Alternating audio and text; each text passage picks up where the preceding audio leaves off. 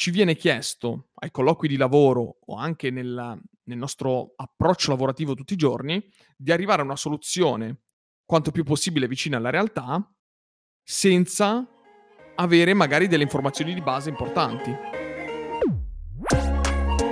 Stai ascoltando Fratellitudo Podcast, creiamo valore raccontando storie di lavoro e crescita personale una volta a settimana registrando le nostre voci e quelle dei nostri ospiti. Episodio 39. In questo episodio risponderemo alla domanda come posso risolvere problemi complessi che non ho mai affrontato. Inizieremo parlando del famoso problema di fermi, dei suggerimenti per un buon troubleshooting e di quanto sia importante l'apprendimento di un metodo trasversale più che verticale. Ti ricordo che puoi trovare tutte le informazioni che ti servono al sito fratellitudo.com. Seguici su Instagram per rimanere aggiornato quotidianamente sugli sviluppi del podcast at fratellitudo. Ti chiediamo un piccolo aiuto. Se ti piace quello che stai ascoltando, parlane con i tuoi amici e se ci stai ascoltando da un iPhone, inserisci un voto e una recensione sull'app Apple Podcast, l'icona viola con omino bianco. Grazie e buon ascolto. Ciao, bentornato al Fratellitudo Podcast. Oggi parliamo di come affrontare problemi nuovi, problemi di cui non abbiamo mai avuto un'esperienza e problemi che generalmente nella vita, sia lavorativa che personale, capitano un po' più o meno a tutti quanti. Inizierei col parlare dell'esempio del problema di fermi. Perché faccio questo esempio subito all'inizio ti sarà subito chiaro. Prima ti, ti, ti, racconto un pochettino cos'è il problema di Enrico Fermi. Enrico Fermi, famoso fisico italiano naturalizzato statunitense, famoso per gli studi sulla bomba atomica comunque. Lui propone un problema, un problema che si chiama quanti accordatori di pianoforte ci sono a Chicago. E uno dice, ma perché ti devi porre una domanda di questo tipo? È una domanda estremamente complessa è una domanda estremamente complessa che comporta un ragionamento altrettanto complesso ma approssimativo. Ecco, questa è la parola chiave di tutta questa puntata e della prima parte della puntata, cioè la, l'approssimazione. Approssimare qualcosa ci permette di arrivare quanto più possibile vicini a una soluzione senza essere estremamente precisi nella soluzione stessa. Ecco, quanti accordatori di pianoforte ci sono a Chicago ci permette di avviare un ragionamento. Dobbiamo avviare un ragionamento logico che ci porti poi a una risoluzione. Quindi consiglio anche a te che stai ascoltando iniziare a pensare quale può essere il ragionamento. La prima cosa da dire è che ci sono circa 5 milioni di persone che vivono a Chicago. In media ci sono due persone in ogni casa di Chicago, quindi se ci sono due persone in ogni casa per 5 milioni di persone significa che ci sono 2,5 milioni di famiglie. Se approssimativamente una casa su 20 ha un, ha un pianoforte che è accordato rego- regolarmente e i pianoforti vengono accordati regolarmente una volta l'anno, noi possiamo dire che una famiglia su 20 ha un pianoforte, ci sono circa 125.000 pianoforti che vanno accordati una volta l'anno. Quindi adesso dobbiamo pensare a quanti, quanto tempo ci mette un accordatore ad accordare un pianoforte e soprattutto quanti giorni lavora un accordatore di pianoforte. Allora, ipotizziamo che comunque un accordatore accorda 4 pianoforti al giorno e lavora 5 giorni alla settimana per 50 settimane, quindi non lavora diciamo 365 giorni, ma lavora 250 giorni, abbiamo che accorda un accordatore 4 per 250 accorda circa 1000 pianoforti in un anno. Quindi, tornando al discorso principale, ci sono 125.000 pianoforti, un accordatore ne accorda 1000 pianoforti in un anno, a Chicago servono circa 125 accordatori. Questo è un ragionamento particolarmente complesso, chiamato ragionamento approssimativo, che ci ha portato a una soluzione quanto più possibile vicina alla realtà. Non è detto che veramente ci servano 125 accordatori di pianoforti per accordare tutti i pianoforti di Chicago, però sicuramente con un ragionamento logico, partendo da delle basi più o meno veritiere, più o meno logiche, arriviamo a conoscere la verità della risposta. Cosa abbiamo imparato da tutto questo? Che è, inf- è fondamentale il ragionamento, non è fondamentale arrivare al punto in cui sai esattamente la risposta e questo è importante perché nella vita di tutti i giorni, soprattutto nella vita lavorativa, ci viene chiesto ai colloqui di lavoro o anche nel nel nostro approccio lavorativo tutti i giorni, di arrivare a una soluzione quanto più possibile vicina alla realtà, senza avere magari delle informazioni di base importanti. Non sempre i problemi che affrontiamo sappiamo cosa cosa c'è alla base di tutto questo, non sappiamo tutte le informazioni, affrontiamo appunto problemi nuovi. Sì, esattamente. Il problema di Fermi ci dimostra come partendo da una base praticamente nulla a livello informativo, sviluppando un ragionamento complesso, perché assolutamente di complessità si parla, noi riusciamo a scomporlo in vari punti e varie informazioni piccole, più o meno note e più o meno approssimabili, fino ad arrivare a circa il risultato. Uh, l'esempio più pratico è quello che Fermi diventò famoso perché riuscì a calcolare il raggio di esplosione della bomba atomica dipendentemente dai fogli che gli caddero dalla scrivania nel momento dell'esplosione. Che è una cosa totalmente assurda, se ci pensate. Però, appunto, attraverso questo uh, ragionamento di approssimazione, lui riesce a capire di che quantità o di che tipologia si sta parlando. Esattamente come diceva Anto, la parte importante è eh, l'applicazione, ovviamente. Perché parlare, eh, diciamo, di questo problema adesso e di che, e di, del quale parlarne all'interno del nostro podcast? Perché ovviamente l'applicazione dei problemi complessi è assolutamente importante nell'ambito lavorativo. L'esempio più pratico che voglio portare in questo caso è durante un colloquio di lavoro. Molte volte eh, viene chiesto ai candidati uh, questa tipologia di problema complesso. Possa essere molto simile a questo, possa essere abbastanza diverso. In generale, uh, un altro esempio può essere quanti taxi ci sono a Milano. Ok? Rimaniamo nel nostro paese.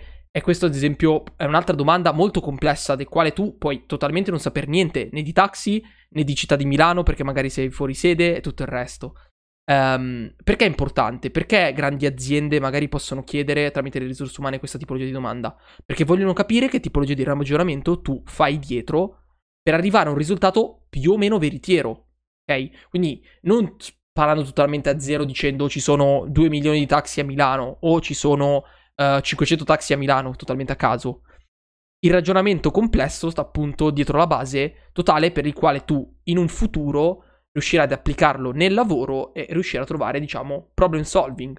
È evidente che una delle skill più richieste attualmente nel mondo del lavoro, ma anche nella vita di tutti i giorni, è appunto la risoluzione di problemi, come diceva Mario, problem solving e troubleshooting. Perché li ho messi assieme? Perché il problem solving e il troubleshooting sono collegati da una relazione reciproca. Tu per poter risolvere un problema devi saper fare troubleshooting, quindi saper porre delle domande a te stesso o alle persone che stai interrogando per risolvere il problema, al fine di arrivare alla soluzione. Questo lo dico perché comunque nella mia esperienza lavorativa io costantemente lavoro tutti i giorni con il troubleshooting, perché lavorando su problemi che hanno i nostri clienti, hanno sempre problemi diversi lungo gli anni, perché ogni anno che passa la strumentazione su cui lavoro diventa sempre più complessa e i problemi precedenti non sono utili magari per i problemi successivi che avvengono in futuro, la cosa importante che ti devi portare dietro quando lavori tutti i giorni nel campo è il metodo, il metodo di analisi della situazione. Quindi il mio consiglio, come poter risolvere problemi complessi, problemi che non hai mai affrontato prima, sicuramente c'è una grossa parte di conoscenza, di studio. Lo studio non vuol dire soltanto prendere un libro, studiarsi la base, studiarsi la, mhmm, la parte teorica, ma proprio vuol dire studio e conoscenza della situazione. Analizzare la situazione in maniera oggettiva e recuperare i dati più possibili. Se devo rifare l'esempio del problema di Fermi, che lui dice quanti accordatori di pianoforte ci sono a Chicago, ecco, eh, partiamo dai dati, facciamo delle domande, partiamo dai dati più sensibili che possiamo recuperare. Recuperiamo quanti sono gli abitanti, recuperiamo un po' le statistiche di quanti pianoforti ci sono, eccetera, eccetera, e poi arrivo al ragionamento finale. Questo lo, de- lo puoi applicare nella vita di tutti i giorni, anche nel, nella tua vita personale, quando tu lavori oppure hai, sei a casa a risolvere dei problemi complessi a casa tua, delle cose nuove che sono successe, um, un po' per crescere anche come persona, ti può aiutare veramente tanto. Sicuramente un'altra cosa che è molto utile è il tempo. Per risolvere problemi complessi devi avere veramente tanto tempo non, te, non esagerato, però comunque devi, devi dedicare il giusto tempo per questa cosa. E poi ovviamente eh, la, la, materia prima, cioè deve avere problemi da risolvere, perché se nella, nel lavoro che fai e nella vita di tutti i giorni che fai non hai problemi da risolvere, da un lato posso dire beato te, dall'altro però non so neanche se sia una cosa così positiva, perché se non risolvi i problemi, in verità non cresci. E se non cresci, quando poi prima o poi arriverà un problema, diventerà troppo più grande di te e non riesci più a starci dietro. Sì, un altro esempio pratico invece che voglio portare a riguardo uh, appunto al problema di Fermi è il fattore del metodo. Come diceva Anto, è molto importante imparare un metodo, quindi tutto ciò che tu puoi uh, aver imparato durante un vecchio lavoro, durante un percorso universitario, durante tutto quello che è, diciamo, il tuo trascorso, è assolutamente importante all'interno del tuo futuro, quindi quello che andrai a fare. Ma molte volte cambia totalmente l'ambito nel quale vai ad applicarlo, quindi può essere un lavoro, può essere appunto un percorso universitario, totalmente si distacca da quello che tu hai fatto in precedenza. Anche in questo caso, diciamo che il problema di fermi e il ragionamento ci viene incontro, per il semplice fatto che se tu hai imparato un metodo, questo metodo tu puoi applicarlo generalisticamente e approssimativamente a qualsiasi cosa tu andrai a fare e quindi sei sempre preparato, più o meno, per quello che poi uh, andrai appunto a trovarti, a incontrarti. Ed è quello che secondo me insegna l'università. L'università è uh, principalmente una fonte di uh, insegnamento di un metodo.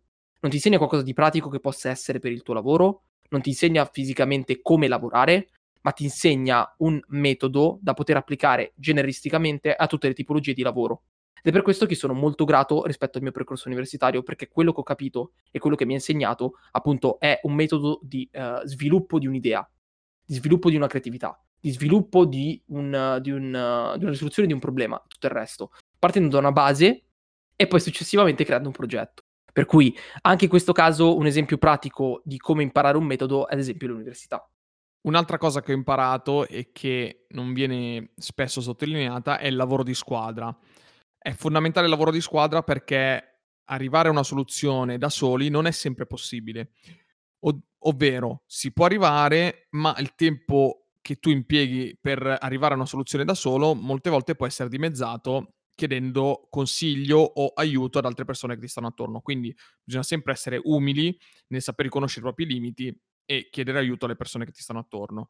L'importante, fondamentale, è che bisogna anche saper riconoscere l'aiuto delle altre persone, se è un aiuto qualitativo oppure no. Perché tendenzialmente anche i nostri colleghi di lavoro o le persone che ci stanno attorno magari vogliono semplicemente aiutarci, dandoci un consiglio che però ci può portare fuori strada. Perché mhmm, la cosa fondamentale, che veramente è una cosa che sto imparando anch'io nel lavoro di tutti i giorni, è che bisogna ragionare sempre in maniera logica. Se c'è un problema che non è mai affrontato, va analizzato e ehm, spezzettato in piccoli step. Bisogna proprio andare passo dopo passo a verificare tutto. Poi si può anche chiedere un consiglio che io faccio costantemente. Io mi confronto costantemente con i miei colleghi, soprattutto quelli più esperti di me, per chiedere loro un consiglio riguardo a un problema. Ma molte volte chiedo anche qualcuno che non è più esperto di me, appunto perché avere più consigli può aiutare.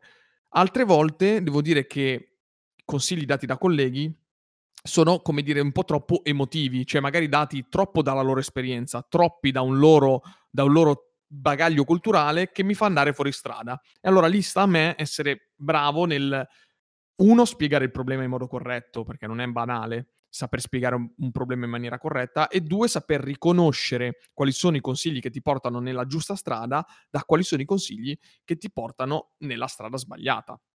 Quindi è fondamentale il lavoro di squadra, fondamentale saper spiegare il problema, conoscere il problema complesso, quindi saperlo analizzare e riconoscere anche quali sono i consigli più giusti e i consigli più sbagliati, passatemi il termine. Sì, esatto, esiste sempre una grande citazione che è quella che dice se sei il più intelligente nella stanza, allora sei nella stanza sbagliata. Questo cosa vuol dire? Che uh, sapersi uh, aiutare, sapersi dare una mano e farsi dare una mano dalle altre persone è assolutamente fondamentale, perché molte volte non dico che tu non sei capace uh, di risolvere il problema uh, o non potresti arrivarci, ma semplicemente, come diceva Anto, il tempo che devi impiegarci o uh, le tue informazioni di base non sono sufficienti per risolvere il problema.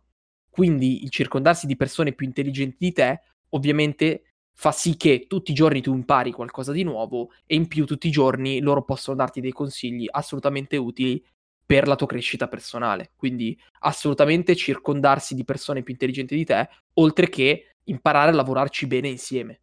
L'ultimo consiglio che voglio darti per risolvere problemi complessi è quello di essere dei generalisti.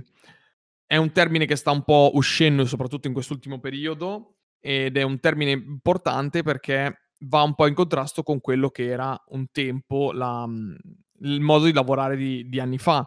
Anni fa mh, mhmm, uno si specializzava su una cosa, trovava il primo lavoro, entrava nel mondo del lavoro, lavorava sempre in quel settore e sapeva fare benissimo una cosa.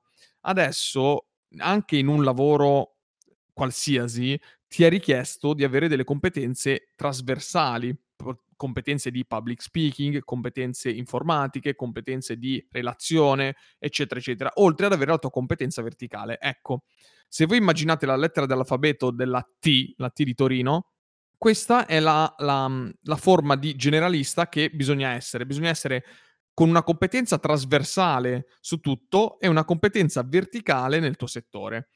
È fondamentale, lo sto sperimentando anch'io, non serve che io sappia riparare benissimo uno strumento, perché questo non serve a nessuno, serve che io sappia lavorare in maniera trasversale a tutto tondo con tutto quello che c'è attorno nella, nel settore elettromedicale. Quindi sapere a che fare col cliente, sapere a che fare con la parte vendite, sapere a che fare con la parte contrattualistica, la parte informatica, la parte relazionale, saper parlare a un responsabile, saper parlare a un cliente, eccetera, eccetera, e verticalmente saper ripristinare una macchina che si è rotta. Sì, ehm, voglio farti fare un esercizio mentale. Pensa a tutte le persone che intorno a te in realtà vengono, uhm, visualizzate come persone di valore. Soprattutto nell'ambito lavorativo, se tu pensi a questa cosa, molto probabilmente la persona al quale tu stai pensando ha più capacità o comunque riesce a sviluppare più capacità. Che tu possa essere un operaio base o tu possa essere un lavoratore d'ufficio le persone che vengono più valorizzate sono quelle persone che sanno fare più cose. Quindi nel momento stesso in cui la mansione im- implica il parlare con un cliente o vendere un prodotto, le persone che vengono sicuramente più, vi- più uh, valorizzate sono appunto quelle che non solo riescono a fare la loro mansione, ma riescono a sviluppare delle competenze appunto trasversali rispetto a altre capacità. Non lo so, magari poter riparare un computer, saper come utilizzare uno smartphone, uh, saper connettersi e utilizzare magari più dispositivi contemporaneamente. Queste tipologie di capacità ovviamente possono essere banali, possono essere molto semplicistiche, ma non tutti riescono a sfruttarle al 100%. Questo vuol dire che se tu come persona sviluppi delle capacità trasversali o sviluppi anche in generale delle soft skill, sarai eh, sicuramente più valorizzato rispetto a tutte le altre persone. Questo è molto importante anche appunto, come dicevamo all'inizio, nell'ambito lavorativo e nell'ambito dei colloqui. Sempre di più le risorse umane che di solito selezionano i candidati chiedono al candidato stesso di sporre non solo le sue skill lavorative, ma anche delle soft skill, quelle fantomatiche skill che diciamo sembrano un po' da um, educazioni delle merendine, ma che in realtà ormai vengono valorizzate tantissimo. Quello che può essere il co-working, quello che può essere il lavoro di squadra, quello che può essere il problem solving, appunto, anche in questo caso, e quello che può essere in generale una passione o un grande, ehm, diciamo, voglia di fare. Queste soft skill vengono valorizzate tantissimo. Quindi, in conclusione, ringraziamo il mitico Enrico Fermi per aver dato diciamo, inizio a questo ragionamento approssimativo che ci permette appunto di partire da dati base, dati semplici, per poi arrivare a sviluppare un sistema complesso che ci porti a, si- a risolvere problemi particolarmente complessi. I nostri consigli te li abbiamo dati, spero che questo podcast ti sia stato utile un po' nella vita di tutti i giorni, sia come crescita personale che come lavoro. Ti ringrazio per aver ascoltato appunto anche questa puntata. Veramente noi siamo sempre live e siamo sempre mh, mhmm, con nuove puntate freschi e operativi, quindi continua a sostenerci, non ti dimenticare di iscriverci e farci sapere cosa ne pensi. Mario, vuoi aggiungere qualcosa passiamo ai consigli?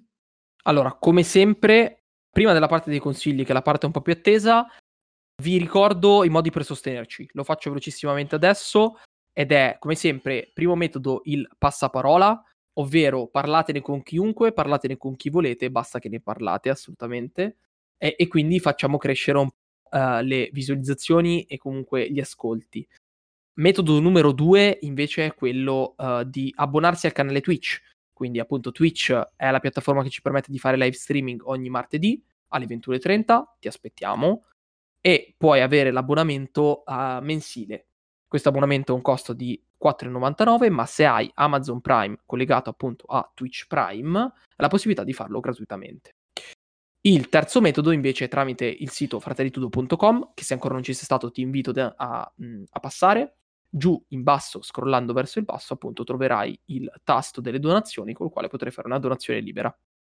Allora, passiamo al momento dei consigli. Inizio io, era un po' che non consigliavo un film e mm, voglio consigliarti L'isola dei cani di Wes Anderson. Per chi non conoscesse Wes Anderson, è un regista famosissimo che purtroppo ancora non ha vinto neanche un Oscar, ma veramente meriterebbe per tutta la tecnica e l'impegno che ci mette. Eh, al grande pubblico è, famo- è, diventato famoso per il film Grand Budapest Hotel, quindi ipotizzo che la gran, ba- la gran maggior parte delle persone ha visto quel film. E invece L'isola dei cani è uno dei suoi ultimi film, se non l'ultimo, ed è un film in stop motion, animazione stop motion, è ed è un po' la sua caratteristica principale. Ha fatto un altro film che si chiama anche Fantastic Mr. Fox, molto simile, che consiglio anche quello. Insomma, è bello perché al di là della parte tecnica estremamente sofisticata, che poi noterete, il Wes Anderson è famoso per le simmetrie, cioè lui crea delle, delle scene e delle, diciamo, fa una regia estremamente simmetrica con dei colori pazzeschi e rende tutto il film veramente godibile proprio per, perché è strano, perché è diverso da, uh, dalle solite cose che vedi in televisione. E poi c'è anche una, gr- una grandissima critica sociale al fatto che i problemi non vanno, diciamo, messi da parte e soprattutto adesso col tema del virus, eccetera, è un po' anche abbastanza attuale, nonostante il film del 2018. Quindi L'isola dei cani di Wes Anderson. Io seguo la, l'onda di Anto e mm, tra l'altro due film legati dallo stesso anno, perché anche il mio è un film del 2018.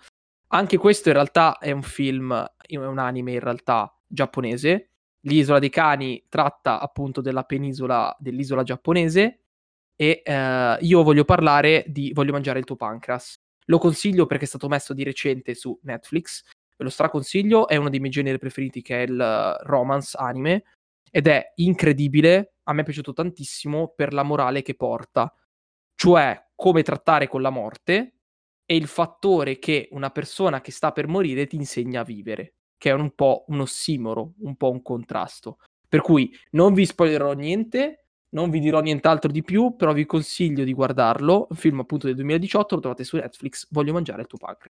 Perfetto, ti ringrazio per aver ascoltato anche questo episodio. Come sempre, raggiungici sui nostri canali, trovi tutte le puntate e ci sentiamo al- alla prossima. Ciao da Antonio. E un ciao da Mario.